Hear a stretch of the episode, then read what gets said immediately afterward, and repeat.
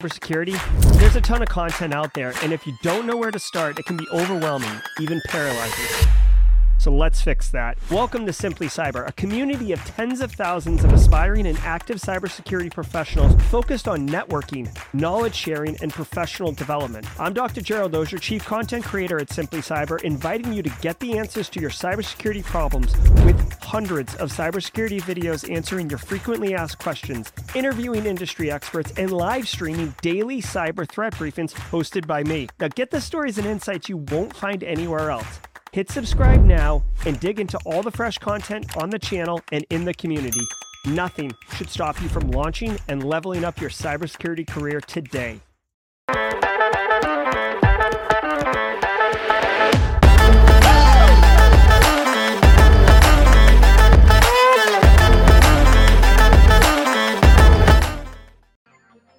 What's up, everybody? Welcome to the show. Today is January 31st, 2024. This is episode number 547 of Simply Cyber's Daily Cyber Threat Brief podcast. I am your host, Dr. Gerald Auger, and over the next 45 minutes, me, you, Josh Mason, Kimberly can fix it, Johnny Five, Senthilus, Leon Elliott, Jesse Johnson, folks over on LinkedIn like Logan Fuller and Raymond Cruz, Space Tacos getting here early, Carrie dropping jokes, Marcus Kyler with the Yeet Crew. excuse me, we are all going to be shredding the top cybersecurity news stories of the day, and I'll be giving my expert opinion and analysis on each of those stories with this hot cup of coffee and my hot takes. We're going to be shredding the face of all the cybersecurity news, empowering you to drive cyber risk reduction for your business stakeholders. And if you're looking to break into the industry, guess what? Settle in, Buttercup, because we are going to be giving you all the knowledge you need to crush the interview question how do you stay current in the industry? This is the answer. How do you find out about cool opportunities, cool labs, cool resources? Go two windows over to the streaming chat right there. That's the Simply Cyber community. And it's all about good times in here. So say what's up, share, share yourself with the community. What are you doing? What's up? It's all about good times and networking. Hashtag Team SC. Now, before I get into it, I want all of you to know I do not prepare or research for any of the stories we're about to cover. So you are getting my honest take, my honest opinion, and my you know stream of consciousness, frankly. But it's all about good times. Before we get into it, I do want to know. I do want everybody to. Uh, know that I uh, shout out and love to the stream sponsors who enable me to bring this show to you every single weekday morning, unfiltered, unfettered, starting with Barricade Cyber Solutions. Much love to Eric Taylor and the team over there. Barricade Cyber Solutions is dedicated to helping businesses from cyber attacks and recover from the damage done. Cyber attacks can cause massive issues for businesses and send dedicated, hardworking business owners into turmoil. But Barricade Cyber Solutions knows how to mitigate the damage done by cyber incidents. Believe that. If you hear that sound, either jump into a cardboard box or call Barricade Cyber. Either way, uh, you're probably better off calling Barricade Cyber. BarricadeCyber.com for more information, links in the description below. Also, want to say shout out and love to Panoptcy Security. Listen, get a partner who understands your cyber program and your business goals. If you need help in the short term, like you just need more person power to do a tabletop exercise, or maybe you've never done an enterprise risk assessment and you'd like to bring in a qualified uh, resource to do that and shadow them so you can learn. Or maybe you want to do your FY24 information security planning and make sure you squeeze every single dollar out of that budget and get the most value for it. Whatever it is that you need help with, Panoptcy Security has got the answer. Believe that. Brandon and his team know what's going on. Panoptcy.com. Links in the description below, per usual. Now, I also want to say much love to Antisyphon. If you're taking their active defense cyber deception course, you know how good it is. And if you're going to be taking that SOC core skills next week, you're in for a treat. But more about them at the mid roll. It is Wednesday, so we were will be going around the world in just a minute. Uh, but first, I want you all to know each episode of the Daily Cyber Threat Brief, just like this one, is worth half a CPE. So be sure to say what's up in chat, hashtag Team SC hashtag Team SC in chat. Why would you do that? Because it's worth half a CPE. You could say what's up in chat and grab a screen cap. That's why chat's on stage right now. You can get the little timestamp, put it, the screenshot in a folder on your desktop, and at the end of the year, count up how many files you have, multiply it by 0.5, And that's how many CPEs you got. Easiest way to get CPEs in the world. Believe me, CPEs can suck. John Hoyt's in chat. John Hoyt's talking active defense for the win. That's high praise coming from a man who knows a lot about security operations and straight crushes it. What's up, John Hoyt? Great to see you. All right, guys. If you're new here, today's your first episode. We welcome to episode 547. We're straight crushing it in here every single day. But if it's your first episode, doesn't matter how you found us. You stumbled in, someone told you, whatever it is, we're happy to have you here. Welcome to the party, pal. Say what's up in chat, first timers, with a hashtag first timer in chat. We ask for the hashtag first timer simply so we can identify you and play a special sound effect and a special emote, and most importantly, welcome you to the Simply Cyber community. It's all about good times here. It's all about community and support. So if you're first time here, hashtag first timer. All right, dudes. It is Wednesday, which can mean only one thing. My favorite activity of the week Worldwide Wednesday. Listen, Worldwide Wednesday is presented by IT Pro TV, now IT Pro from ACI Learning, the international online training solution that professionals in audit, cybersecurity, and IT turn to for binge worthy content. Use my promo code SimplyCyber30 at checkout to get 30% off your first month or first year. This is the uh, what the site looks like right here. Uh, if you're going to jump on that, it's really good. It's uh, like they got a ton of really high quality content. Daniel Lowry's one of the edutainers. Sophie Goodwin's in there. Magister with the what's up first timer. Welcome to the party, pal. Welcome to the party, pal. Magister, good to see you. Who else we got in here for first timers?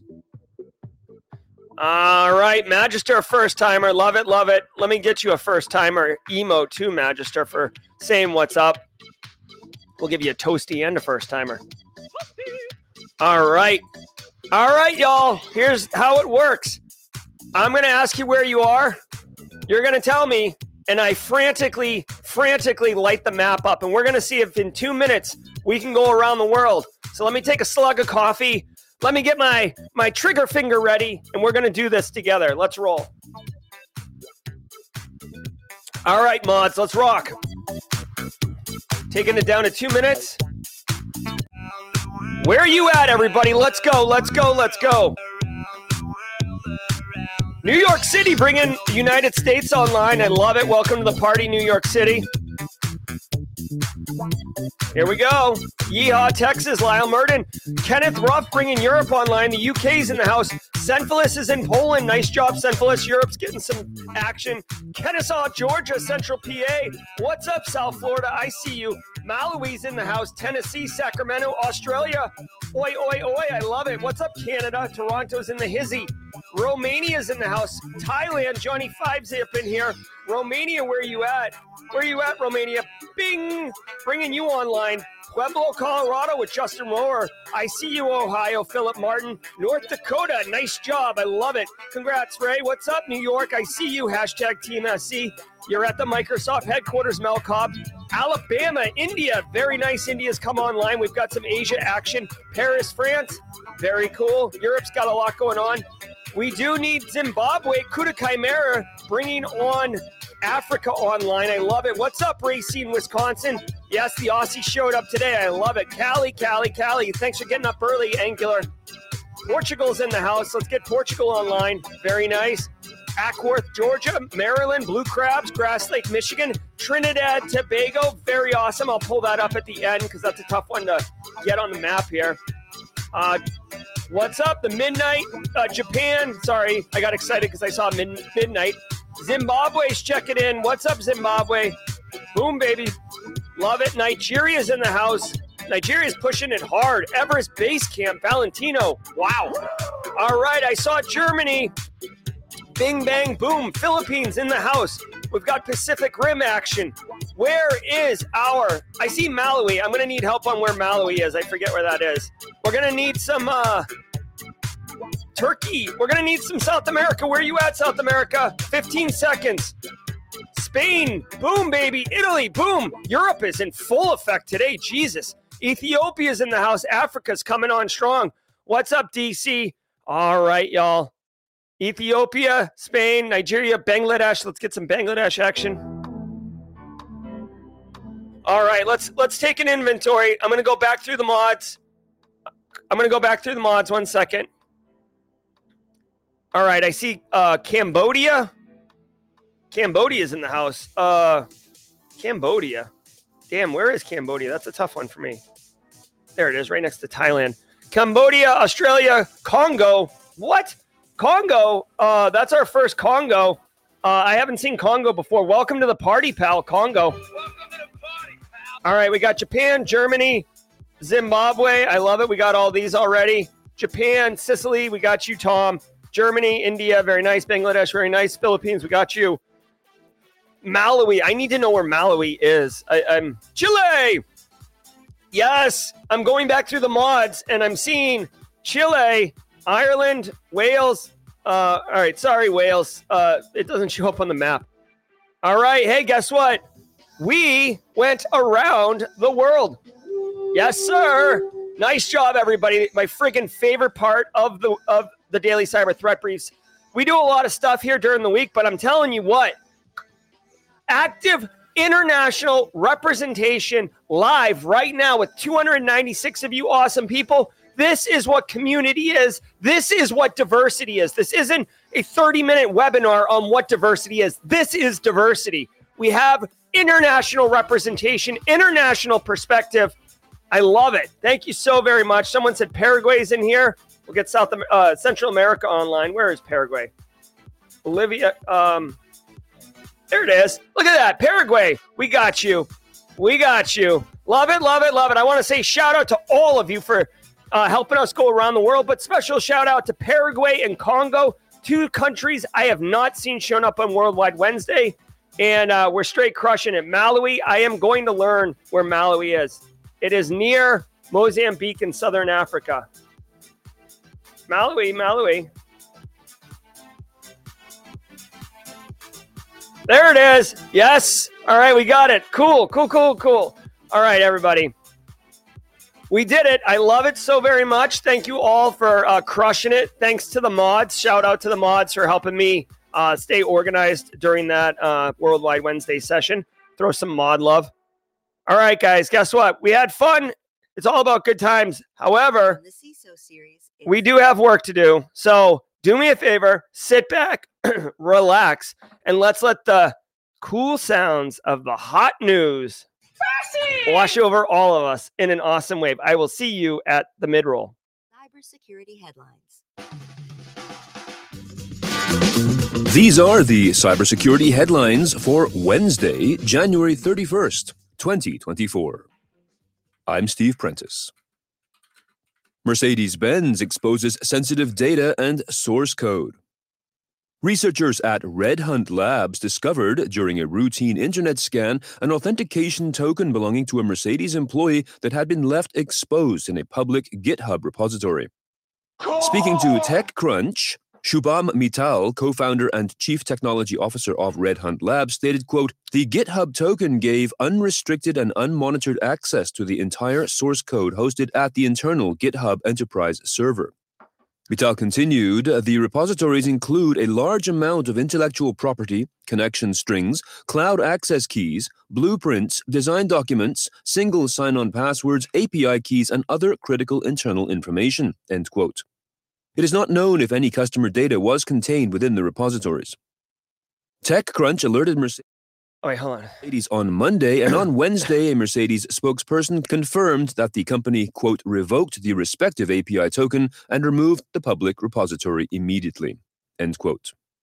Also, in unrelated news, the analyst who left that key publicly exposed is walking funny today because he's got two dozen executives up his butt Jesus, man, you've really got to be careful um, with your your keys. Okay, um, keys are you know they say password in here, uh, published password, but it doesn't really to me that this is a mistaken title. Uh, it's not a password. It was a it was a, a, certificate that you can so like when you log into systems you can use a password or you can use a certificate leveraging the wonderful world of cryptography and pki so this individual, Mercedes Benz, huge company, they have an internal uh, GitHub repo resources. They probably have internal apps, internal projects, internal dev, uh, all that stuff, right? And this person, uh, unfortunately, left their private key out. I mean, this is the equivalent of like leaving your keys in your car door and going into the mall. And uh, if you don't know what a mall is, a million years ago, before I had gray hair, that's where people used to do their shopping before the internet and Amazon. So it, it's like doing that, or it's like leaving your your front door wide open and like going to work. You know, it's just it's just not a good look. Now, it doesn't necessarily mean that the data was compromised. In this particular instance, they're saying that a, a essentially a white hat hacker company um, discovered the keys and notified Mercedes Benz in order to get it taken down. So, um, you know, so there may not have been any compromise. This is one of those examples where there's a vulnerability, there's an exposure, but they're not necessarily means there was a breach or an incident, right? Very, very important um, in the world of cybersecurity. Just because you're got your hospital gown untied in the back doesn't mean anyone sees your butt, right? It just it, it doesn't always mean that. Now, obviously, in this case, Mercedes Benz immediately revoked the key and ensured um, that you know they're like you have to do some type of like incident response. They they they very likely were not compromised, but you need to assure that they were not compromised. Um, very important if you are going to um, if you're going to have this kind of infrastructure, you have to do two things minimum. One, you have to educate your end users. I'm telling you guys I say it all the time. Education for end users, whether it's, you know, Carl in accounting or it's some privileged, you know, over permission power user in IT, they all need education. And frankly, you're more effective if you give tailored education. So, not giving the same like how to protect your uh, your private key, your certificates that's not a that's not a discussion for Carl in accounting. That's a discussion for Kevin in IT, right? Because it'll just fall on deaf ears. But end user awareness training is so inv- so valuable in behavior modification. Whoever the um, individual was that uh, leaked this key by accident or left it publicly exposed, I guarantee you they didn't do it out of malicious intent or nefarious purposes. They just made a mistake. So you know, accidents happen. Uh, don't get me wrong. I clicked on a phish last night. Last night, I clicked on a phish. I didn't fall for it, but I clicked on it. So mistakes happen, and you just got to be mindful of that. Uh, second, second of all, um, this particular company was doing r- routine internet-facing scans. You really, really should be doing this, whether you're using Shodan Monitor to monitor your IT infrastructure, or I haven't used this tool, but I really like um, the, the CTO of the company, Nick Ascoli. There's a tool called Foretrace. They're not a sponsor or anything, but um, there's a there's a company called Foretrace. Um, come on. There's a company called Foretrace, and Nick Ascoli runs it. Um, whatever. I don't have a good link to it, but anyways, they have tools that can scan your internet facing um, not even your internet facing, just like the internet, and look for secrets related to your business. So basically, what I'm talking about is trying to be a um, trying to be proactive and discover exposures before they happen. Right? Go take my cyber threat exposure management course. It's absolutely free, and you'll learn more about that. But anyways, um, this is a butt puckering moment um, for Mercedes Benz, and I hope I hope that they weren't compromised. Also, by the way, you really should look at permissions. Like this guy, this guy's key had access to everything. You know what you shouldn't do, with all due respect?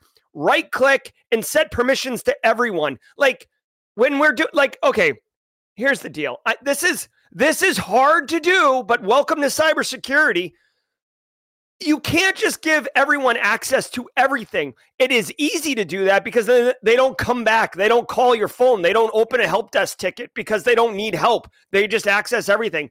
The problem is they can access everything, which means A, if they stumble into the wrong place, they could, you know, they could be an insider threat. But more importantly, in instances like this, someone gets their creds or their key and they have access to everything. What you really should do, I think it's AC6 dipping back into my old um NIST 853 days. It's either AC6 or AC7. Least privilege. You should only give people access to things they need access to to do their job. Period. Full stop. It's hard to do, but this guy's key gave access. This is like a god mode. Like he could access everything. So I don't know if he's like the number one uh, engineer at Mercedes Benz, so he had to have access to everything. But chances are, no. Chances are, whoever created this key was like, oh, I don't want to be called on the weekend. Like access to everything. Go. Done and done. Juniper Networks issues out of band fix for high severity flaws. These vulnerabilities, tracked as CVE 2024 21619 and 21620, are, quote, rooted in the JWeb component of Juniper Networks Junos OS on SRX series and EX series. These are flaws that could be exploited by a threat actor to take control of susceptible systems, end quote. Cybersecurity firm watchTowr Labs has been credited with discovering and reporting the issues. As a temporary workaround until the patches are deployed, Juniper Networks recommends that users disable JWeb or restrict access to only trusted hosts. All right, another win. By the way, just really okay. So let me tell you about this. Then I'll I'll I'll deviate for a second. If you're running Juniper, high severity flaw, you got to patch it. Ah, you got to patch it. And I get with networking devices, it can be difficult to patch them or take them offline for maintenance because they're typically mission critical. They're typically delivering packets left and right.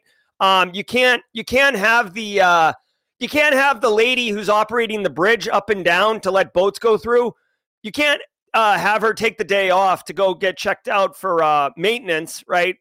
Um, without having some solution for the bridge going up and down, right? So you got to do it during patch management or maintenance windows, or you got to have hot secondary infrastructure to swap over to. So I get it. I get it.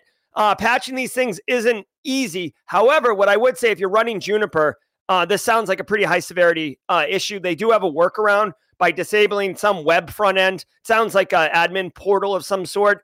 Um, obviously, that's going to introduce friction and burden to your uh, your IT infrastructure people, your network engineers. This is one of those times where information security and IT deviate a little bit. And I hope to God you've been bringing your IT counterparts Krispy Kreme donuts on Wednesdays um, because now this is where you're going to cash in some of your uh, political capital uh, in or your goodwill in order to get a win. Um, I got to tell you guys, I've seen so many times. I've seen so many times where uh, I've. This is based on real experience, right? Like I've seen times where, like, hey, we really need you to fix this. Okay, this is important. They're like, all right, we'll do it during the maintenance window on Saturday night. Okay, like every first Saturday of the month from 7 to 10 p.m. Okay, that's fine. That's next Saturday, so like fine. Um and then the maintenance window comes, okay? The maintenance window is 3 hours and IT being advised by the CIO in the business and I don't I don't I'm not throwing shade at IT. They're doing what they've been told to do. But IT will run updates for new features like they, they like patching for security is not as high as like getting the new emoji keyboard or you know i'm being facetious on this but but my my point is a lot of times the the the maintenance window will come and go and there wasn't enough time to get to all the things on the maintenance window punch list and and you get you get you know dashed to the side and like well don't worry we got another maintenance window in 28 days and you're like oh my god but obviously, if you have built a relationship with your IT counterparts, if you have a strong governance and the CIO is pro InfoSec, you can get your your um, security patches elevated in the maintenance window uh, queue. But just know that uh, either that or you have somebody like DJ BSEC uh, working in IT who actually uh, you know appreciates InfoSec and can do that. So um, that's what's up uh, with that. But by the way, uh, fun fact seriously, bring some donuts to your IT people. They'll love it. They'll love it. Love it, love it, love it. And don't do it. Here's the thing here, there's a pro tip don't bring the donuts to them and then immediately say, by the way, we've got this. You've got to, you've got to do it for just to do it, just to like hook them up, right? if you do it and then immediately give them this, they're like, oh, all right. Like, so you actually don't care about us. You're trying to buy us, right? I mean, you could do it that way. It depends on the relationship you have. I'm just saying, broker good relationships, especially with IT and HR. That's another good one to broker relationships with. And uh, the engineering team, if you can, if you have one of those. Finally, what I want to say about this this is a great opportunity to um, share uh, some some guidance for you guys. Listen, I talk about the value of networking all the time, all the time. Networking is so freaking important in our industry. Okay, you can you can. I mean, obviously, you can um walk you can walk up the hill and you can stride by yourself and you can you can blaze that trail all the way up yourself no big deal but if there's a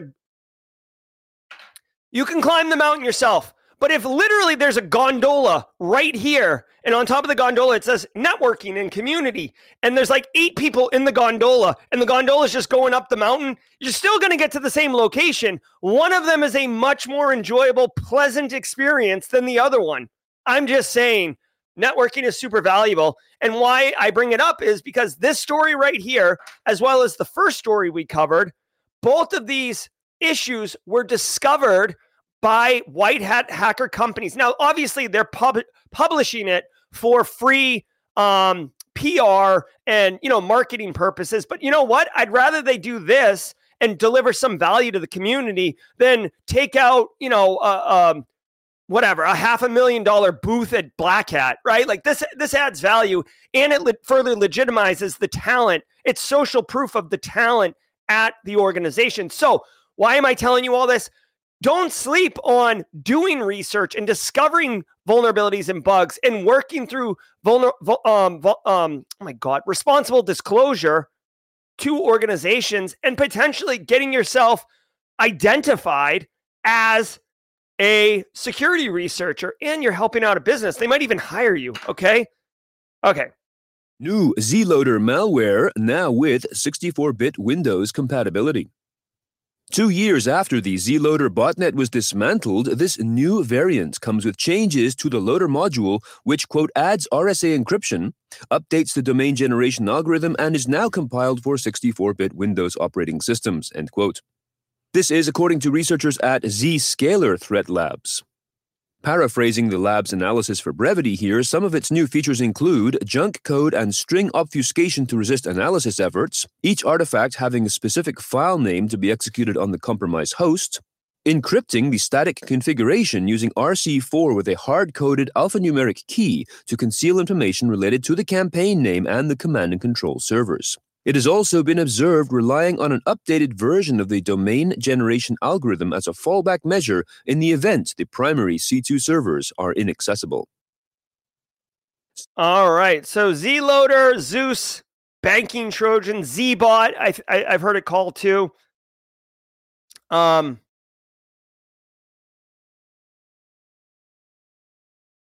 interesting. So um, it says it's resurfacing after two years. Uh, after two years of being quiet, Zeusbot used to be like uh, really, really um, like all over the place. Like it was almost as like it was almost as like prevalent as like Emotet was. Uh, so this is a 64-bit version. Um, you know, I would argue. Um, whoops, I would argue. Um, I don't know. You tell me, chat. Okay.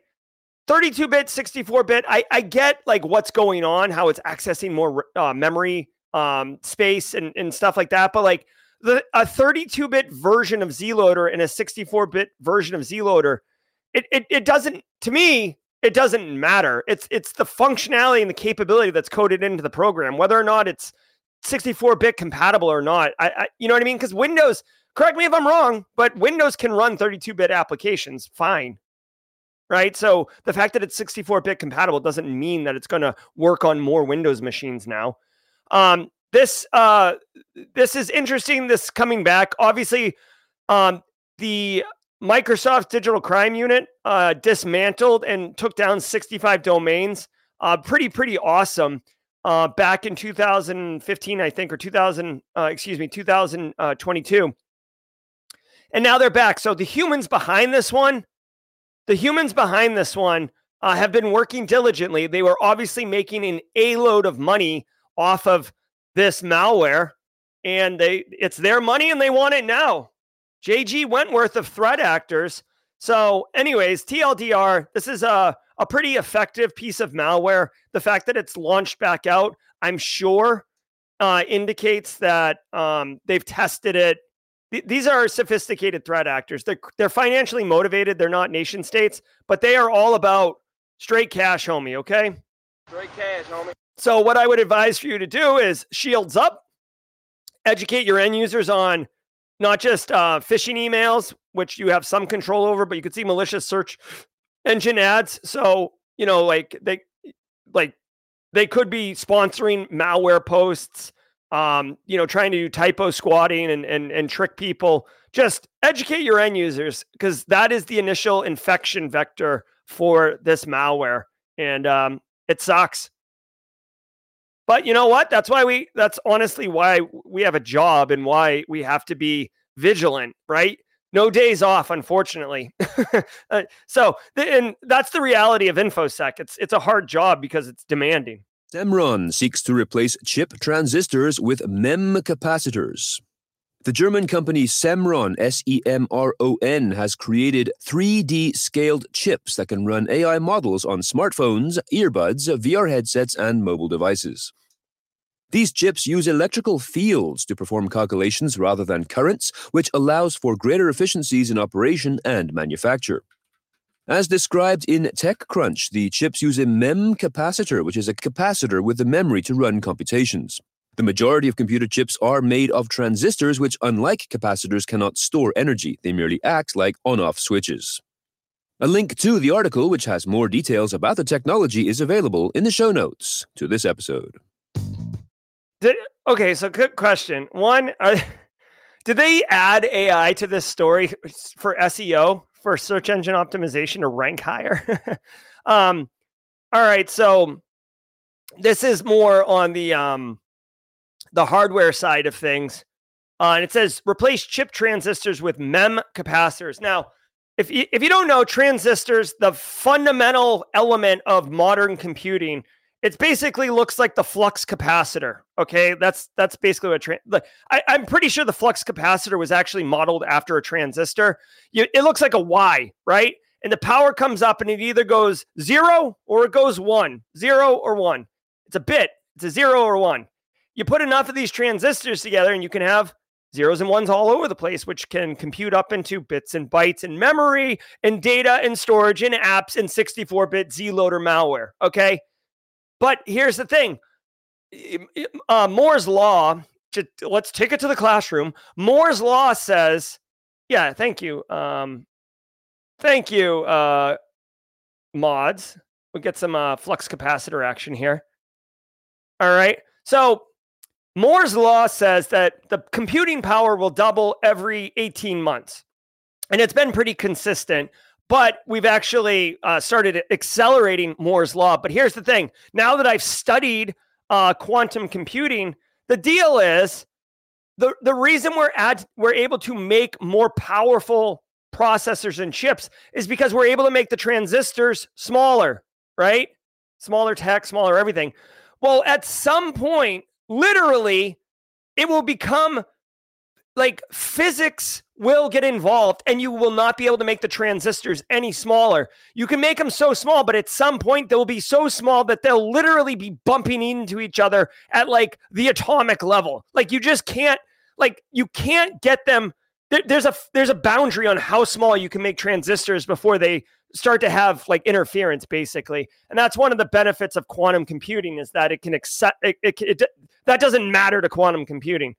So these people are saying, let's replace transistors. Um, okay, here's the deal.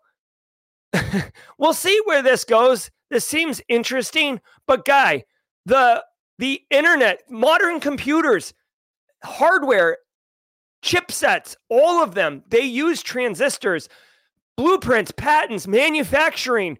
Um, and like when you're manufacturing chips, I mean, we're talking very, very precise manufacturing you're, you're going to throw that all out to, to, invent a new tech called mem capacitors now don't get me wrong if there's potential in it this could be uh, paradigm shifting, societal shifting uh, technology advancement. So I'm not I'm not poo pooing it for that. I'm just saying it. It's really really a massive lift to transition off of transistors. Uh, they're talking about 3D scaled chips. That's got a cool buzzword to it. Um, let's see. They use electrical fields to perform calculations instead of electrical currents. All right. I mean, this is like way over my head from like a physics and, you know, uh, I, I, would invite if there's an, a, a, a double E in here, an electrical engineer, uh, I invite you to get in there. I will say, just as a quick side, the smartest people I've ever met, literally, smartest people I've ever met consistently are uh, people with double E degrees. I've, I've Dr. Keith Jones, guy I graduated with Dakota State University, he's a double E, smartest per he might be the smartest person I've ever met, frankly. But um, anyways, so that I leave it to the double E people for this one. Uh, but to me, this seems like a cool concept, but I don't know how um basically money. Cash, I don't see how money is going to uh, want to rip up their existing manufacturing processes for this. All right. So, really quickly, Richard Moulton is saying computers are slow because they have to move data to the transistor. The tech combines compute and storage. See, I think Ethereum Zurich HPC research. Okay. So, hey, definitely, definitely asking people uh, to check this out. It seems interesting, but it's it's way beyond me. This is a double E thing. Come on, where, where's the mid roll? And now, a word from our sponsor, Vanta. Marcus Kyler, our from local dozens double of spreadsheets and screenshots to fragmented tools and manual security reviews, managing the requirements for modern compliance and security programs is increasingly challenging. Vanta is the leading trust management platform that helps you centralize your efforts to establish trust and enable growth across your organization. Over 6,000 companies partner with Vanta to automate compliance, strengthen security posture, streamline security reviews, and reduce third-party risk. To learn more, go to vanta.com slash CISO and watch their three-minute product demo. That's Vanta, V-A-N-T-A dot com slash CISO. All right. Hey, I love Alpha Sierra uh, with a quick uh, Breakfast Club reference if you caught it. Guys, it's the mid roll. This is what we do.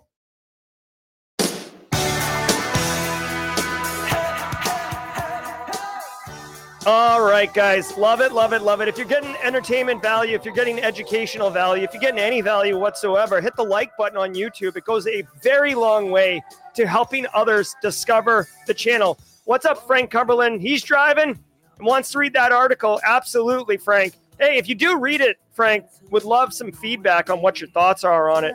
If anyone reads that article, uh, let, let's talk. All right, guys. Hey, I want to say shout out to the stream sponsors again Barricade Cyber, Panoptcy. I love those guys, but also Antisyphon Training. Y'all, Antisyphon Training is disrupting the traditional cybersecurity training industry by providing high quality, cutting edge education to everyone, regardless of their financial position. Antisyphon offers students the opportunity to learn skills, practice what is taught, and engage with their community in a fun and inclusive way. They recently hired Zach Hill. Big fan of Zach Hill. That's the kind of people Antisyphon's running around with, and it's all about good times. If you would like, you many of you are in the active defense and cyber deception course right now, but don't worry, there's still time to register for the SOC Core Skills course with John Strand next week you, you will not be able to register for it if you're trying to register next week. The class is next week. There's just a little bit of time left to register. If you have the bandwidth and you want to learn some awesome fundamental foundational skills or refresh yourself and make sure you got a tight baseline, SOC Core Skills is where it's at. Use the link in the description below. It takes you directly to the SOC Core Skills registration page. You can pay zero dollars. So now the question becomes is it important to you? Do you want to make it a priority to go to this course and learn from one of our industry's best? I leave it to you to make the decision. Christopher Whitlock said that we rated the course this week. I love it. Way to go, Simply Cyber community. Killing it. All right, guys. Hey, I want to say really quickly Simply Cyber Simply Cyber Community Challenge. I got this amazing opportunity for you to level up and blow up your professional network. If you would like to crush your professional network and just blow it up um, in a very meaningful way, go onto LinkedIn, search for the hashtag Simply Cyber Community Challenge. We created it, we pushed it, it is working. Ask anyone in chat who's done it, it is massively valuable.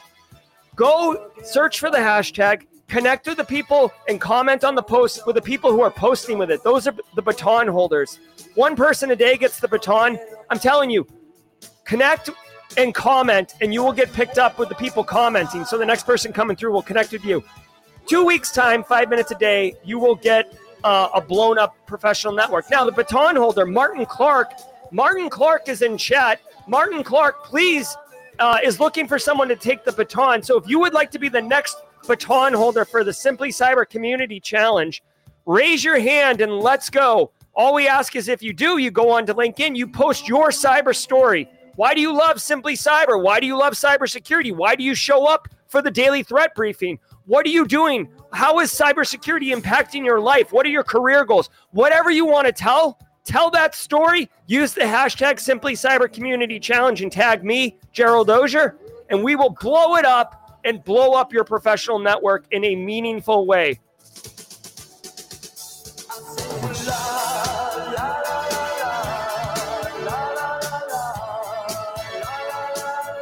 I love the Simply Cyber Breakfast Club.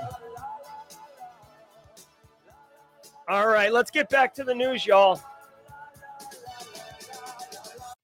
ChatGPT leaks passwords from users' private conversations. In a story relayed to Ars Technica, a person by the name of Chase Whiteside described his discovery while using ChatGPT to devise clever names for colors in a palette. Upon returning to his research the following morning, conversations appeared in his history that had not been there before.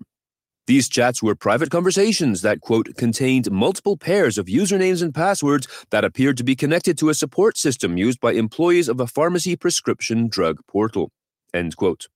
The conversations appeared to belong to people trying to troubleshoot the portal due to its poor design. An OpenAI representative said the company was investigating the report.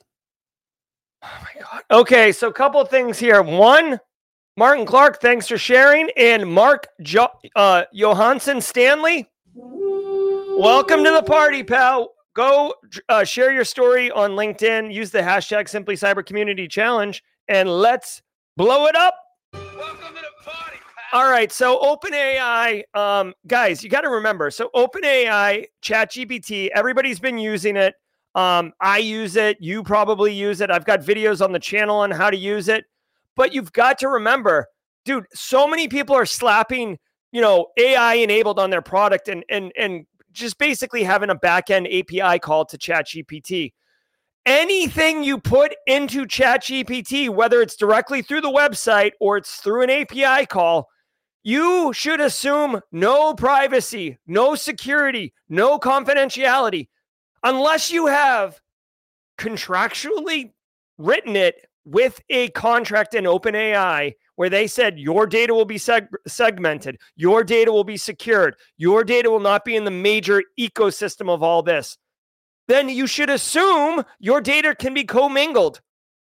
Now, this is a bug because uh, if you've used ChatGPT, there's like a history, so you can go back and like say I have a um a conversation going for late night with Jerry, my new show coming out at the end of uh, well, we'll be filming in April.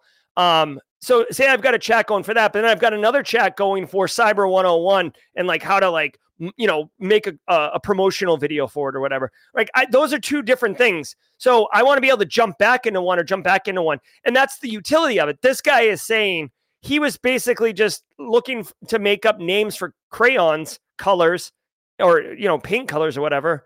And then all of a sudden he went into his chat history and there's like a bunch of other stuff. Now the fact that there were um username and passwords in here is just a coincidence. Uh, obviously the tech support people at this pharmaceutical company were trying to do tech support and i'm assuming i'm assuming like whatever um, system they're using for uh, ticket ticket management and stuff had a chat GPT backend that got pu- that pushed this in there. So I'm not even going to get mad. Honestly, as I'm thinking about this again, I don't I don't research these stories in advance. The more I think about it, this is not a problem for the pharmaceutical people, right? They, when they put in the username and password, I have to assume that they did not log into ChatGPT and they're dropping this stuff in here. They probably were using some service ticketing system that that system had ChatGPT uh, APIs built into it. So there really is a supply chain um, software supply chain risk kind of associated with this, especially if the ticketing system assured um, data security for their clients, including this pharmaceutical company. So there really could be like a third party risk. Um, again, ooh, third party risk. I, I'm always trying to bring that into the conversation. This could be a third party risk that people are taking on without even knowing it. Uh, really need to be careful uh, ever documenting passwords in um, documents right unless unless you're documenting it to send it to the user and they have to change their password on initial login but um yeah you got to be careful with that keenan warns of data breach after summer cyber attack the California based insurance brokerage and consulting firm that focuses primarily on education, healthcare, and public agencies sectors is warning 1.5 million customers that hackers accessed their personal information in a recent cyber attack. The company, which has since 2017 been part of Assured Partners NL, one of the largest brokerage firms in the US, says the stolen information is PII, including social security numbers, passport numbers, and driver's license numbers. They are offering two years of free identity theft protection, and they remind people to be vigilant regarding phishing attempts. They also want you to know that they take your privacy and security quite seriously. Enjoy the uh, the the stacked identity theft and protection. Um, okay, so this is making news simply because um, the state of Maine has pretty strict uh, privacy and um, data breach notification laws. It says one and a half million people. That might just be one and a half million Maine residents. I'm not sure. Uh, by the way, like not to like poo-poo this because one million people's uh, sensitive information is quite a bit. And ten years ago, um, ten years ago, it would have it would like this would have been the lead story. Our faces would have been melting. We would have been, but in reality, in 2024, like, um, like just like earlier this week, right? January 29th, 2024. 26 billion records. 26 billion records. Okay. Like, hold my beer. hold my beer, main story. I, I, I, your one and a half million uh, PII data breach is cute. Honey, come over here and look at the cute 1.5 million people data breach over here. oh, it's so cute. It's got like little anime eyes. So, I mean, it, it sucks. It is suck, but like in our current climate, you know, this is like a Tuesday or a Wednesday, right? So, anyways, not good. I wish more states honestly had uh, reporting laws like Maine, um, in California, um, in South Carolina. Whoop whoop. Uh, South Carolina, South Carolina's privacy uh, data breach reporting laws are kind of aggressive, though. Uh, you got to report in like 72 hours. But, uh, anyways, I digress. Okay, let's keep going. Last year was a record breaker for ransomware, says Corvus. The Cyber Underwriters analysis of ransomware attacks for 2023 describes it as at a record high, with activity surpassing 2022 totals by 68%.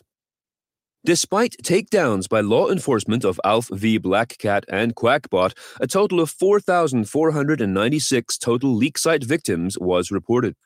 Key driving factors, the report says, are threat actor resilience and more active ransomware groups. The transportation, logistics, and storage industries experienced consistent ransomware increases throughout 2023, especially with Lockbit 3.0, largely due to this industry's sensitivity to business interruption, which, quote, presents an attractive target to threat actors, end quote. A link to the Corvus report is available in the show notes to this episode.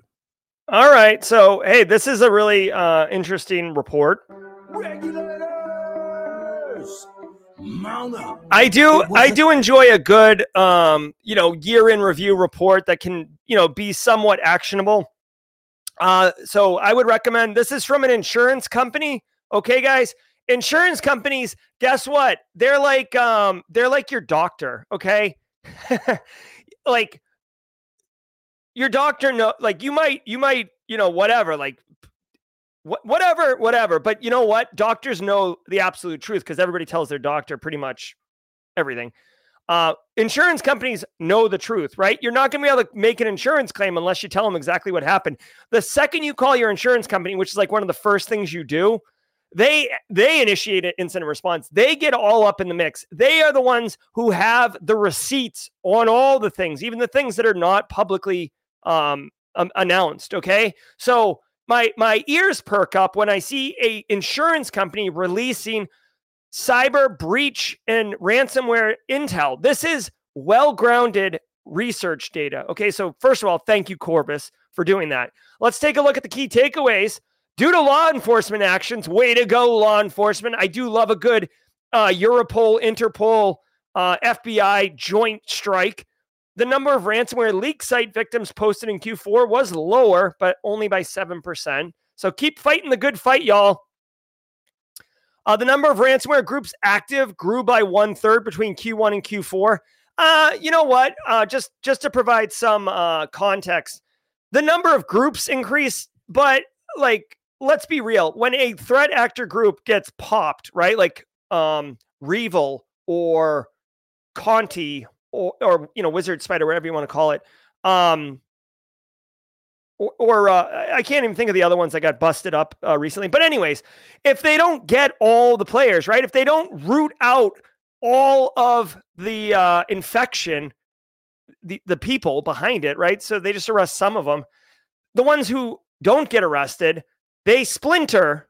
Okay, maybe they rejoin others. Maybe they um, recruit new members. Whatever but you know they'll just pop back up. So when i like when i see ransomware groups active increased what i think is I, would be curious to see how many like ransomware threat actor humans uh increased right? Because i because like if one group gets uh rated and they turn into three groups well that's the 300% increase but in reality it's actually a decrease in the number of threat actors doing the work. So you know we'll, we'll see what those numbers uh indicate Threat actors in Q4 proved resilient in the face of law enforcement, switching from Qbot to Pikabot to Darkgate. Yeah, exactly. Software is software, guys. You can copy it, you can paste it, you can put it on a floppy disk and throw it in a in a um, safe. You could have, you know, C2 infrastructure and backup infrastructure uh, snapshotted and be able to roll it out. Like, dudes, like when we as practitioners talk about business continuity, disaster recovery, hot infrastructure to switch over to, warm infrastructure to be able to spin it up quickly. Ransomware is just a business. It's illegal, but it's just a business. So they introduce the same type of best practices and resiliency uh, capabilities into their workflows. I'm not surprised. Dude, if you had a, I, I'm saying a dude a lot today. I don't even know why I'm doing that. If, if you have a money printing machine, right? Wouldn't you do everything in your power to make sure the money keeps getting printed? Ransomware is a blight. It is incredibly lucrative. It has very low chance of getting brought to justice for committing it. So it's a perfect storm of, you know, situation for threat actors. So yeah, they're going to have the capability to get back up and operational as quickly as possible. Okay. Final takeaway external vulnerabilities played a significant role in breaking ransomware activity records throughout 2023.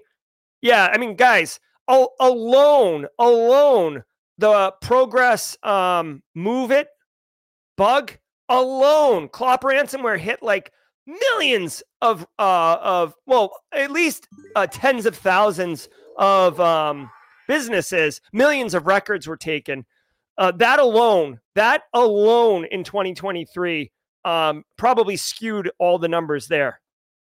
Canadian malware actor gets two years. The Ontario Court of Justice imposed a sentence on Matthew Philbert, 33, who pled guilty in October to charges of fraud and unauthorized access to computers. and who left more than 1,100 victims in his wake. Among these was a family from whom he stole $10,000, three Canadian police departments, and the Ronald McDonald House Charity in Oh. Halifax, Nova Scotia. What a horrible person. Philbert has also been indicted by the state of Alaska for attempting to, quote, cause damage without authorization to a protected computer owned by the state of Alaska in 2018, potentially affecting medical data, end quote. His activities, which allegedly involve unnamed co conspirators, were based on phishing emails containing resumes that delivered malware that allowed takeovers of victims' computers. I, I I tell you what, I like I maybe I'm maybe I'm just too close to this and I'm over prioritizing it because I see it all the time.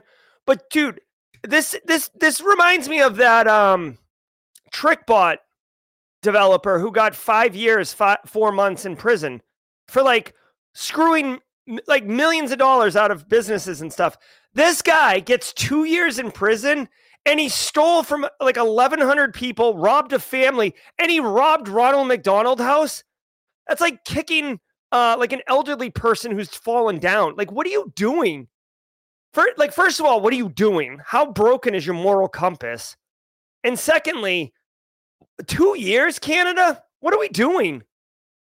I, I hope this guy gave up some more intel to like get a bigger fish or something because two years, two years. I mean, I don't want to go to prison for two seconds, okay? But it just seems like two years is a light sentence for this guy um, running like basically. Um, I mean, he, he he's a criminal. He's coordinating ransomware and malware attacks on private citizens, businesses, government agencies. He attacked. If you punch a cop, that is a serious offense. But apparently, if you ransomware a police station, uh, we're all right here. What are you doing? I don't know. It sounds like he's being indicted in uh, the United States and Alaska right here, a separate indictment. Canada and Alaska does have very friendly relationships, so extradition would absolutely happen. Uh, let's see what um, let's see what the United States does with this guy. Catch me outside. How about Reminder to join us for an electrifying hour of cybersecurity. All right, there we go. We are at 8:57, almost nailed it.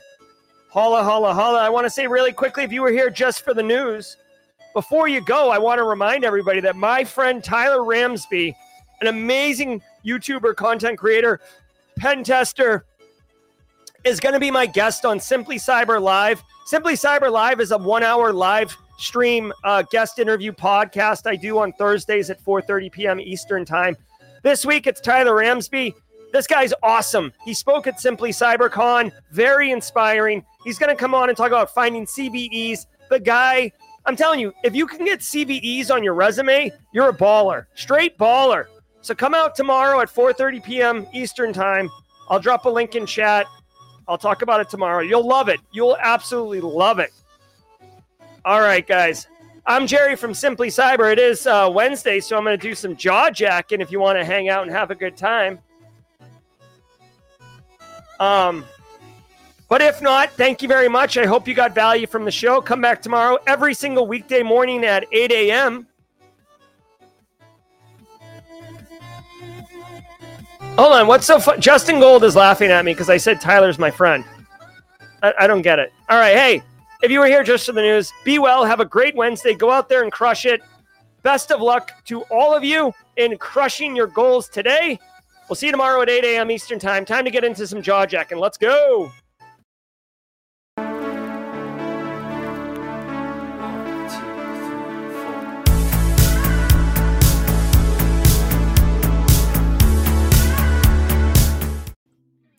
Hey, what's up, everybody? Welcome to the show.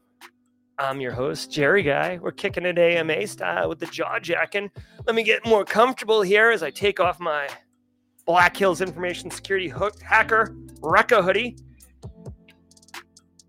so I can show my Black Hills malware t-shirt. Body by uh, Black Hills is what I'm going. Oh Jesus! Uh, Body by Black Hills is what I'm going with here. So what's up, everybody? Hope you're having a great day. That was a great show. Great show. Super pumped. I got news for you guys. Uh, I'll answer any questions, obviously, but uh, I got some news for you.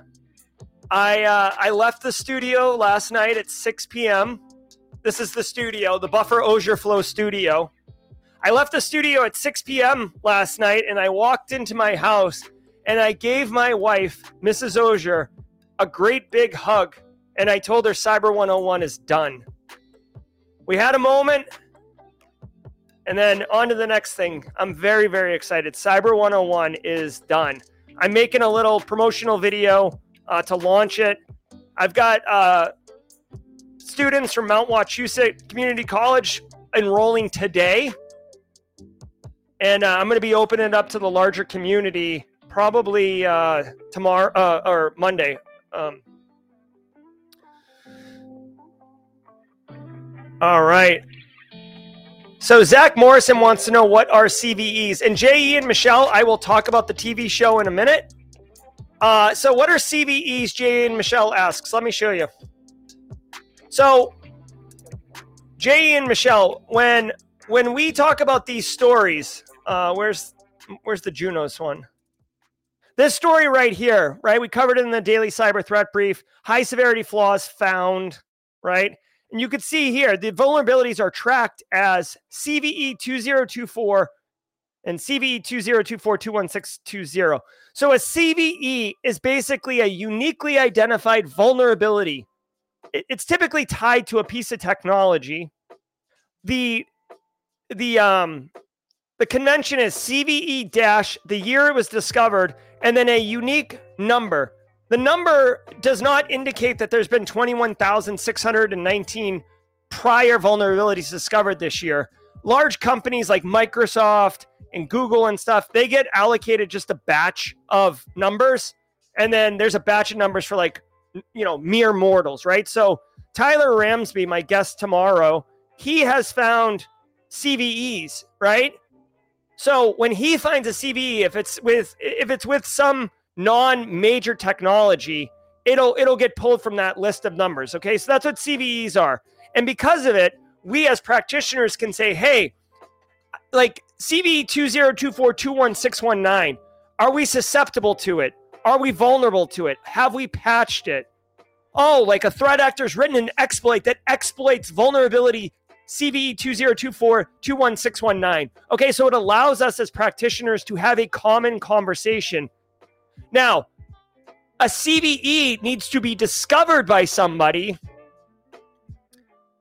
and that is valuable. So, if you, like I said in the show, these uh, researchers at, uh, where were they? Cybersecurity firm watchTowr Labs has been credited with discovering the issue. So, the watchTowr Labs crew, the people there, they can put on their resume that they discovered CVE 2024 right? And having a CVE on your resume is basically straight cash, homie. Like you are it's it's it's it's indisputable evidence that can be independently validated that you found something no one else had found and identified it um, as as a vulnerability that could be exploited. Okay. All right. So that answers that question. Uh, we talked to uh, Jay and Michelle wants a question about the um, TV show. And by the way, I think someone else asked that question about Zach Morrison asked that question. I'm sorry, Zach. Hopefully uh, that answered your question. Night TV. Want to share this with everybody?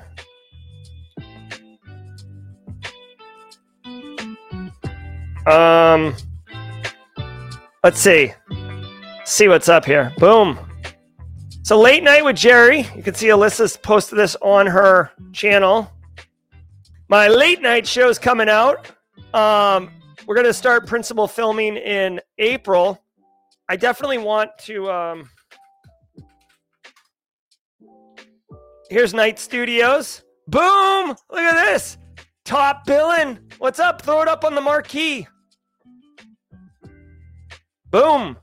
So, uh, for those who don't know, I I have entered into contract with Night Studios for for a one of a kind, never been done before late night talk show with a cybersecurity angle to it. We're gonna have guests. It's gonna be a straight talk show, right? I'm to have an opening monologue. I'm to have guests. We're to do all sorts of fun stuff. It, it's to be filming. Um, it's going to be filming here, and uh, it, will it, you can see it says coming summer 2024, season one. I'm super excited about this. Um, I, you know, I'll talk to the studio about what I can share and what I can't share. I'll try to. I'll, I'll still be um, doing the daily cyber threat briefing when I go out for uh, filming and I'll keep everybody as informed as I can. But it's going to be super cool. I'm super excited about it, and um, I hope you guys are too. Um, let's see what else we got here. Uh, and thank you for all the support, everybody. Uh, Angular asks, "What do you think about the Cisco Cyber Ops certificate?" Well, let me take a look. Cisco Cyber ops cert. Let's take a look together, Angular. Okay. All right, Cisco Cyber Ops cert. Let's take a look. Um, no prerequisites, valid for three years. What's the exam topics about? Security concepts, security monitoring, host based analysis, intrusion, policies.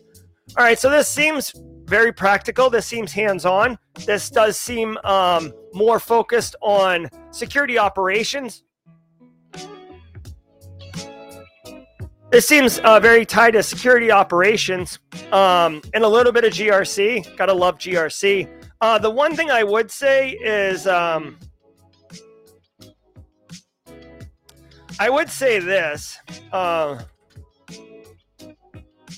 it looks like a good cert. If you can get your uh, business to pay for it, definitely do it. But uh, Cisco Cyber Ops certification. You let me know if this is the right way to search this, but here's what I'm thinking. Whenever I'm trying to uh, uh, understand value of a cert, what is the market asking for? Are we? Is the market saying we're hiring people for this particular cert? Now, I, it's hard for me to search because the word Cisco is basically dominating this query. Is there a way to. Hold on. Is there a way to. If, if anyone in chat has thoughts about Cisco CyberOps, let me know, but it, it's hard for me to look. I guess what I would just say is it looks good if you want to be a SOC analyst, Angular. I guess that's the TLDR. It looks good if you want to be a SOC analyst. What's up, Nick Barker in the house? All right. All right, keeping going here. Darius Cater says, is the CC enough background to be able to take and understand the GRC masterclass? Yeah. So um, Darius Cater's asking about the GRC analyst masterclass. That's my class uh, that I taught. And it, it, it, teaches you basically fundamentals of um, GRC analyst work, right? Um, hands-on skills for end user awareness training, risk assessment, audit, and uh, policy and procedure uh, development. Um, I, for what it's worth, uh, Darius, I actually have a primer in my course because I, I assume students will have no, uh, I, I want no prerequisites for my courses. So, um, having said that, yes, the ISC squared CC curriculum will will be very helpful uh, in being getting more value out of my GRC analyst masterclass. Go for it. All right. So Tim McDonald says outside of DMARC, DKIM, and SPF, what other controls to prevent phishing emails would you recommend? Well, number one is education for your end users for sure, Tim McDonald. I know that's not a technical control, but you want to get into that. Also, if you can, um, like if depends on how you do email, but I will say a more robust professional email security gateway is definitely uh, valuable. Exchange Online protection is excellent. Proofpoint is excellent. Basically, you want an email gateway that has the ability to dynamically pull in threat intel feeds and dynamically adjust the um, the the uh, the phishing policies, basically. So that way, if my company uses Microsoft Online, Ex- Exchange Online, excuse me, and we we see some phishing campaign going on, and we're reporting it, your company automatically benefits from it because Microsoft is going to update those things dynamically and, and control flow Uh, plus, you know, you get more granular level controls and stuff like that. So that's what I would say. DMARC, DKIM, SPF, definitely throw it in there, but um, there's more you can do. Uh, Chris Young is the late night show going to have musical guest performances on each episode. Not that I know of. Uh, that would be interesting though, for sure.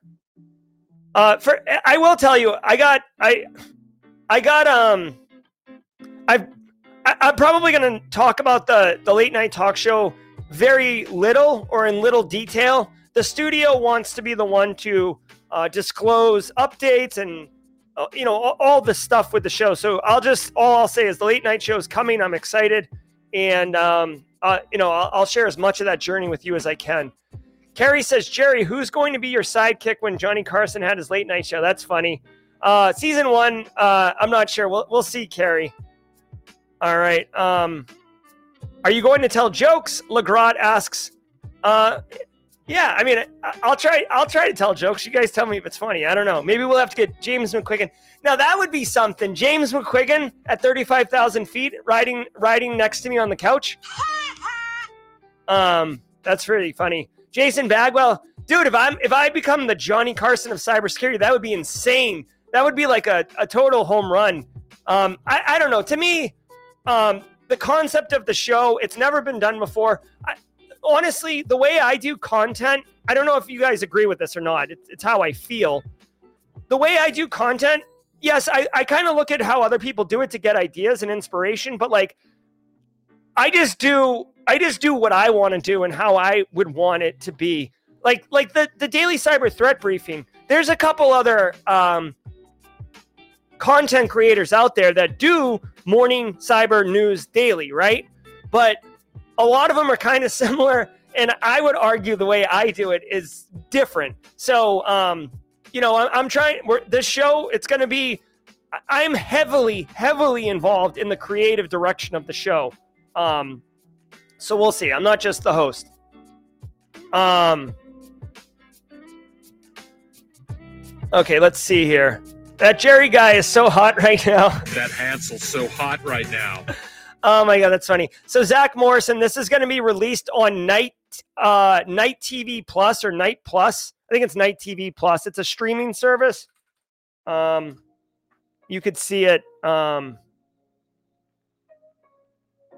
yeah, here here's a link to the um the stu- to the studio and their um and all that stuff, so you can check it out. Um, let's go, Kimberly. The ethical hacking on the Cisco skills for all is better than CyberOps. Okay, so Richard uh, Gacharu has experience here. Richard Gacharu is saying the ethical hacking on the Cisco skills is better. So check that out if you're interested in pen testing.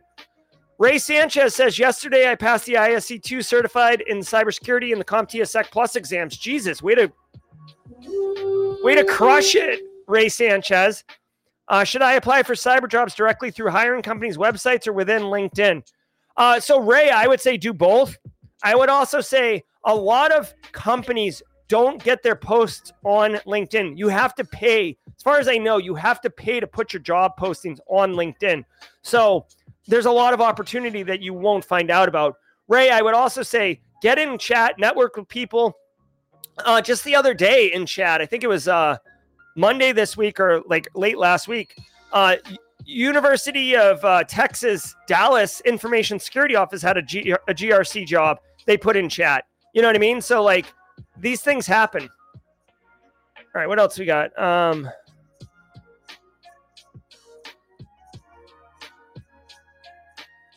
any chance? Oh, hold on. I'm sorry, guys. There's like so many chats today. What kind of labs are the best to put on my resume? I was thinking AD and some network sec labs. Yeah, absolutely. If you want to be a um actually Active Directory is good whether you're pen testing or defensive. Network security labs, absolutely. Katie, um, those are both very, very practical skills. You will find Active Directory at a lot of businesses. You will find network security lab or networking at all businesses, frankly. So there's massive value in including those for sure. Uh, Space Tacos late night show soundtrack equals the midnight. Oh my god, that would be epic. Oh my god, could you imagine? Could you imagine? Like Jim, like I love the Roots. The I've seen the Roots in concert more than any other uh, group ever. Okay, I've seen them in concert like seven or eight times.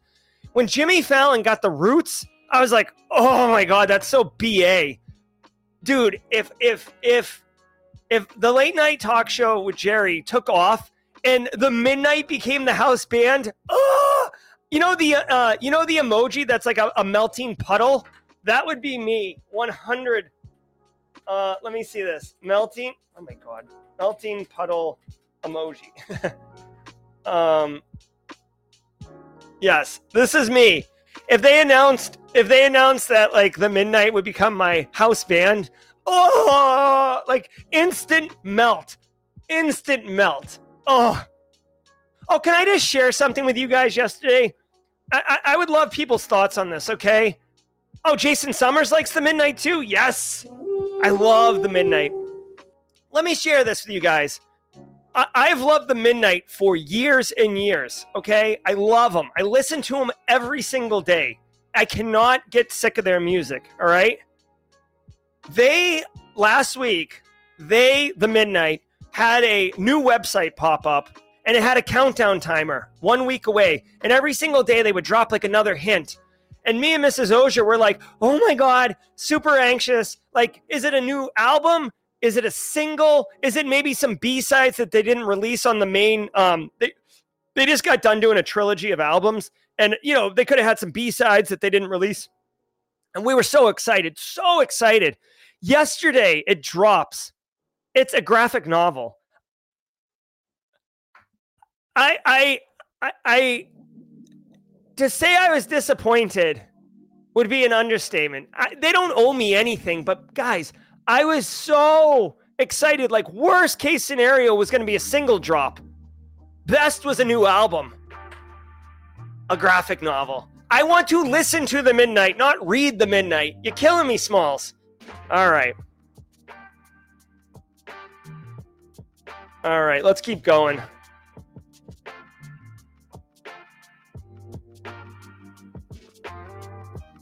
Uh, Tim Cost says, Hello, Gerald. Hello, Tim. Could you please talk more about building political capital? I'm going to start a new job. What should I do in the first week, month in regards to the political capital? Thank you. Yeah, absolutely, um, Tim. So, couple things. Political capital is like when you go ask someone for a favor, whether they do it or not for you depends on your relationship and if you have any political capital with them, right? Imagine, if you will, Tim, that um, you know, you started your new job, and I'm like, like, hey, like, what's up? Uh, like, you're new here. Yeah, I'm Tim. I'm new here. Oh, cool. Like, welcome to the thing. Hey, did anyone show you like where the, the kitchen is or the bathroom or any of that? No. All right. Well, let me show you like really quick. It's nice to meet you. Maybe we'll work together. I don't know. All right. Now, I've just I've just given you something, right? I've given you some some political capital, uh, essentially, or you've given me some political capital because I've done something for you right? And I didn't I didn't show you where the bathroom was and I didn't show you where the coffee was because I'm like a master manipulator and I'm like, oh, I gotta get get this political capital train started quick on this guy. It's just you're doing it for the sake of doing it. Now, let's say um I I overhear you having a challenge with like something, right? And I might I might pop over and say, "Hey, I've dealt with that same problem. Here's some let me show you how to fix it or here's some resources that helped me, whatever." Okay? Again, political capital. So now, fast forward, and I'm like um, having trouble with something, and I know you have um, done it before. I could say, "Hey, Tim, like, you know, do, do you mind? Do you have a few minutes? Can you give me to help me with this?" And maybe you're super busy, Tim. Maybe you're super busy and it's not really a convenient time. Maybe you were just about to leave for the day to go for a three day weekend, right? But you're like, ah, yeah, Jerry, like, let me let me help you out. That's me cashing in on that political capital. Now, if every single day, Tim, I was like, hey, Tim, can you help me out? Tim, can you help me out? Tim, can you stay late? Tim, can you stay late? I will exhaust all the political capital. And now I'm starting to like take water from a well that's empty and I'm bringing up dirt in the bucket. Do you, do you see how like that political capital would get exhausted and it wouldn't work anymore? So that's political capital in a nutshell. Starting a new job what I would say, I, well, first of all, I have a video on the channel for that. So go check out Crushing Your First 90 Days. And if mods get a chance uh, to, to drop that, please do. I got to, um, what you really should do is listen. I know this is going to sound kind of obvious, but listen, be proactive. If you're going to have, like, you're going to have some initial challenges, obviously, like, hey, like, how do we do this here, whatever. Um, try to um, have a solution or a potential solution if you do bring a challenge and look around, listen, active listen for challenges people are having and try to be proactive to help deliver solutions. If you're driving and delivering solutions and helping out, then you're going to basically be generating political capital. Also, what I would recommend this is what I do um, when I start a new job. I meet with my boss as soon as I possibly can. As soon as I possibly can. In fact, oftentimes I'll meet with my boss before I even start, which that's a decision you have to make for yourself. But I'll meet with my boss and I'll say, hey, listen, what are the three biggest um, challenges right now that you need help with? Like, you're, you're obviously hired me to help solve something or help uh, reduce burden or friction or whatever. What are the top three things going on right now? Because yes, I'm going to orientate myself and walk around and talk to people, but I want to start cracking on those three things immediately because there could be some quick wins there. There could be some some um you know as you're meeting people if they say, "Hey, listen, we really want to migrate from Junos um, networking gear to Cisco networking gear." And we want we want to make sure that security is involved with that. Okay, that's cool. So now when I'm getting introduced and I meet BSEC and they're like, "Oh, here's our network engineer, uh, DJ BSEC," and BSEC's like, "Wicka Wicka one and two, right? I'm like, "Oh, what's up, BSEC?" Like, yeah, we're probably gonna be working together on that Junos to Cisco migration. Like, I like I just met you and I'm already kicking butt about how we can collaborate and how we can do these things. So I hope that helps you, Tim. Nerman Zlat- Zlatnovich with the super chat we just become best friends? Yep. Love it. Thank you, Nerman. Hello, Dr. Auger. Using MFA, which one is more secure, the Authenticator app or text message? Uh, 100% Authenticator app, uh, Nerman. Uh, text message, you can get SIM swapping. Um, you can get phished with the uh, text message. Uh, you can be man in the middle attacked or adversarial in the middle uh, attacked. The Authenticator app, um, it's not bulletproof, but in my opinion, it is more it's a better solution less less exposure less risk. Yeah. Uh well that's another thing. So a couple people like really quick going back to the midnight and the graphic novel a couple people in um a, a couple people in the community jesse johnson justin golden a couple others who are also hardcore avid uh, casually joseph uh, excuse me who are hardcore midnight fans they messaged me about the graphic novel too. So like I didn't say it to them at the time. So Jesse and Joseph, I didn't say it to you at the time, but basically I lived this disappointment with my wife as we like as we like discovered together about this graphic novel and the disappointment associated with it. And then like 30 minutes later, casually Joseph drops it on me and I just have to like relive the disappointment and then Jesse drops it on me. So it, it was a tough day for me in the midnight. Uh, but it does. I am I, I am unwavered in my love for them. All right. Uh, Chris Young with a super chat. Did we just become best friends? Yep. Thanks so much. Looks like we got a Zach Hill sighting in the hizzy. Zach Hill, everybody. If you know, you know. He shows up as IT career questions in chat, but he is an amazing individual. Everybody, please let's say hello to Zach Hill. Any advice on getting a foot in the door? Been applying for all kinds of roles in cyber or infotech, even help desk. Recently completed UCF Cyber Defense Pro, Pro Cert. And this is from uh, uh, Black and Blue 94Z28. Uh, yeah, so Black and Blue, the number one thing you can do is um, well, there's a couple things you can do. Number one, you should absolutely be networking within the community. You're going to find out about job opportunities that are not even posted. The second thing you should be doing is getting practical hands on skills. Like, if you want, um, I don't know, you said you just graduated, you're applying for jobs. So I don't know if you're looking for work and you have time, but like literally black and blue. Next week, um, John Strand is doing a course which you can take for free. Where is it? SOC core. Where is it? Bro, bro. SOC core skills right here. You can get four days of training with practical hands on skills taught by a, a SANS level instructor for free next week. So black and blue, that's what I would do. I would get practical skills. I would network within the community. Yes, you can still apply to jobs and stuff, but like I said earlier, there's two ways to get a job in our industry. You can you can hike up the hill with a 400 pound backpack on. That's basically going through the front door and applying to jobs and everything. Or you can take the gondola with like 25 other people, have your bags on top of the gondola. You're sipping a nice uh, Earl Grey tea and just cruising up the side of the mountain. And you do that by networking and finding out about opportunities, delivering value into the network, into the community, and opportunities will present themselves. It's just the problem is you can't predict, like, oh, I'm going to get a job in three weeks if I do X, Y, and Z. You, you have to, you just have to, you know, continue to apply. But I'm telling you, networking is super valuable. Chris Young, Zach Hill is over at Black Hills now. Yes, he, he just uh, started up over there uh, and he's already killing it. I already had a call with Zach uh, about the collaborations that I do with Antisyphon and uh, Black Hills. Oh, by the way, Black and Blue, the link to the SOC core skills is literally in the description of this video. So just go down, check it out. The gondola is so hot. That Hansel's so hot right now. the gondola is so hot right now. Is that even the right word to use, gondola? I feel like I might be dating myself, dating myself a bit. But uh John is so funny as a teacher. I can recommend just based on how he sees if you were paying attention. Exactly. Yeah. John Strand is amazing as a teacher, too. He's an amazing person. He's an amazing professional. He's an amazing teacher. Uh, he's very inspiring. Uh, Thrift Daddy Kane, Thrift Daddy Kane, it's John Strand and it's SOC core skills. I'm to drop a link in chat to Antisyphon training. So that's a link to Antisyphon training right there. Like you'll have to go one step deeper to get in there, uh, but you'll you'll love it. Trust me.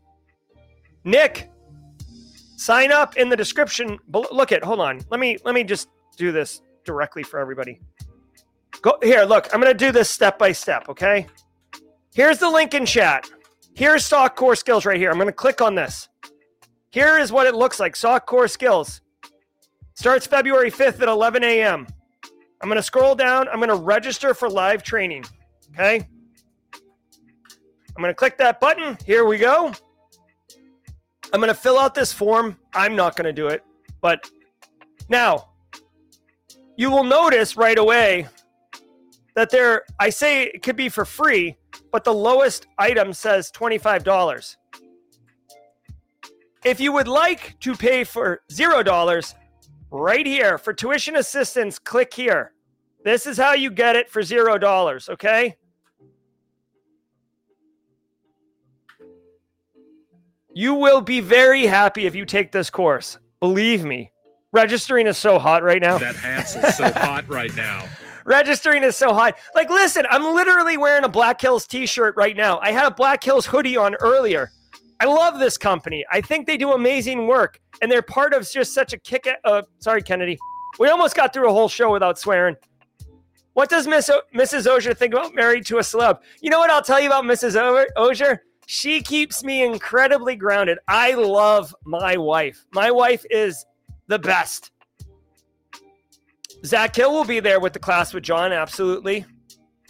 Yep, 25 uh, bucks gets you the cert. Absolutely. I love it. Let's see. We got another question.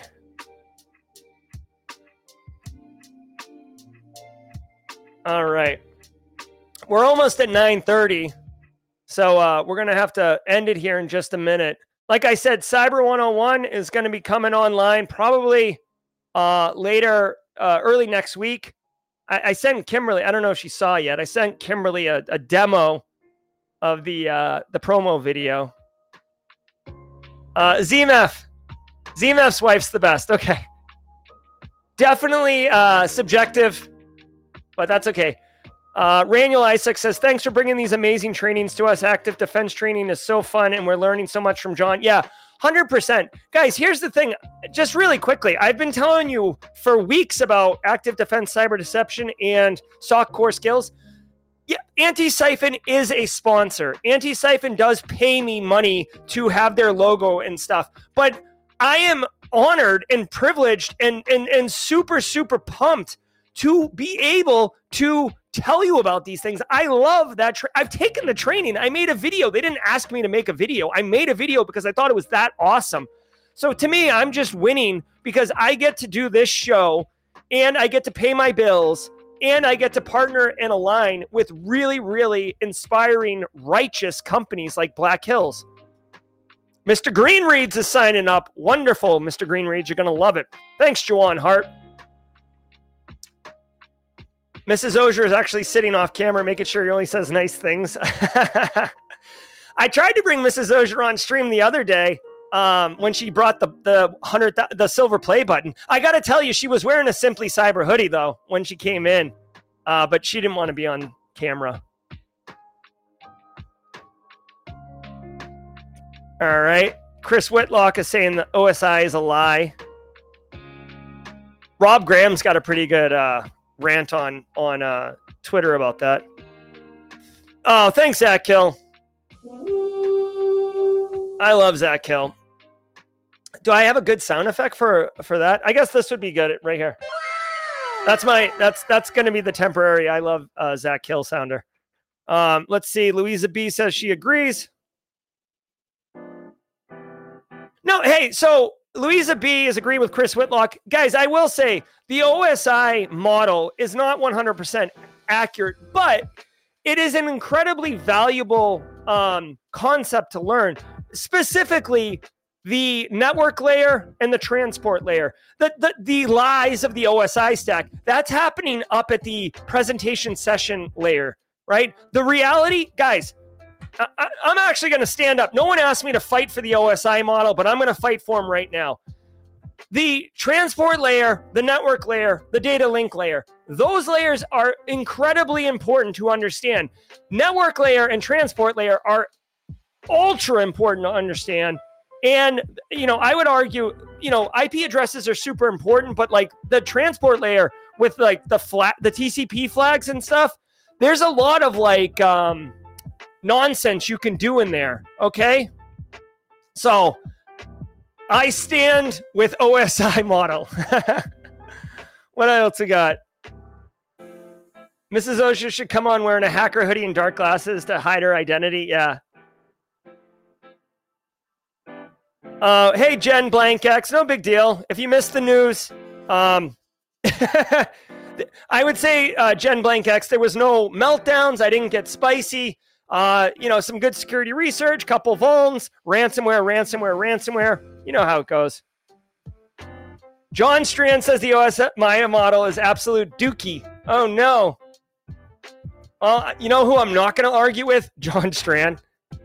Uh, layer two is where the switches are, and layer three is the routers. Yep, exactly. I stand with OSI. Yes.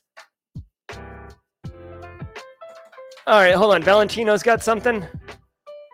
Mrs. Auger. Oh yeah, Mrs. Auger. Come on with a hacker hoodie and all that. I will tell you, Mrs. Auger's got a Rekka hoodie. Mrs. Auger, like I wear cyber security merch all the time. So does so does Mrs. Auger and my kids. We're we're we're a cybersecurity merch family. Uh, all right, Jesse Johnson's gonna go dad it up. Love it, love it, love it. Hey, if you watch with your kids if the daily cyber threat briefing is part of you know your your family experience i know a lot of you uh, do breakfast with the children or drive to school with the kids. I do make it um, i try to make it as entertaining and as accessible to children as i do for adults.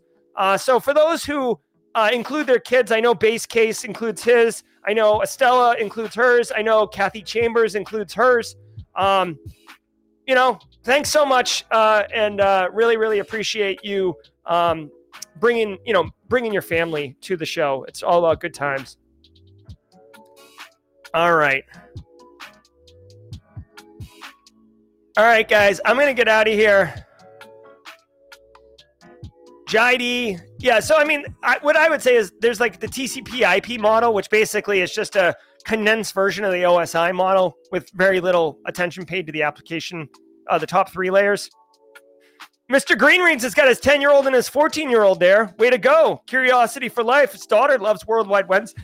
Worldwide Wednesday. That's what I'm saying. Shout out to all the, the, the kids in, in chat. You guys are doing, you guys are crushing it. Oh, nice. Nathan Boland's kid loves the soundboard. I love it. I love it. I love it. Thanks, Up. I appreciate it. You guys are the best. Louisa B's kids want to go. Oh, nice. I, I, just, I'm not going to bring it on stream, but uh, I just got a picture of uh, Jesse Johnson and his daughter live in chat. So that's awesome. Be good, everybody. Sparrow, love it. Hey guys, um, be well. Have a great, great uh, Wednesday. Congratulations on Worldwide Wednesday going around the world. We straight crushed it. I'm Jerry, your chat. Until next time, do me a favor and stay secure. Later, everyone. If you enjoyed that content, keep the cybersecurity train going by connecting with the other Simply Cyber community resources. We have the Discord server that's lively and always keeps the conversation going. You can connect with me directly on LinkedIn.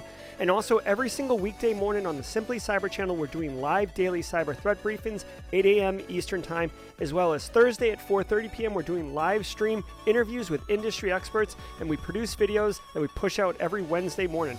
I'm Jerry from Simply Cyber. I hope you enjoyed the content, and we'll see you in the next one.